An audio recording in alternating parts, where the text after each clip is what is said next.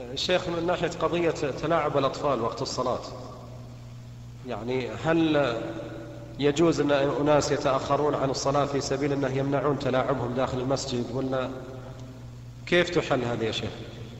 حل هذه بارك الله فيك أنه ينظر إلى أولياء أمورهم ويطلب منهم أن يحجزوا أولادهم.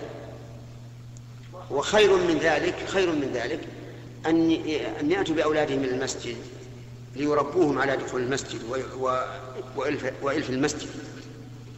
لكن مع الأسف أننا سمعنا أن بعض الناس الله نسأل الله لنا من الهداية إذا رأى الصبي في المسجد تركه وهذا لا يجوز.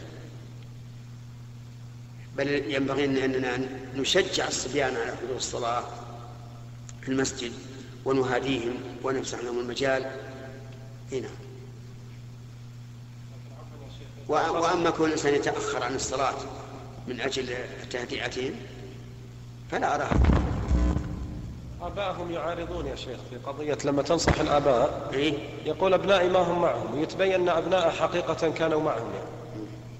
وهم يتباطؤون عن الصلاة يأتون في الركعة الثانية أو الثالثة ويحدث ما يحدث من مشاكل الواجب تقوى الله في هذه المسألة. الواجب تقوى الله. لكن لو فرضنا إنه في حول المسجد صبيان يشوفون على المسجد على المصلين. ولا يمكن درء شرهم إلا إنسان يجد آه، يطردهم إلى أن يبقى ركعة واحدة ثم يدخل في الجماعة. هذا إن شاء الله لا بأس لأن من أدرك ركعة من الصلاة فقد أدرك الصلاة. نعم.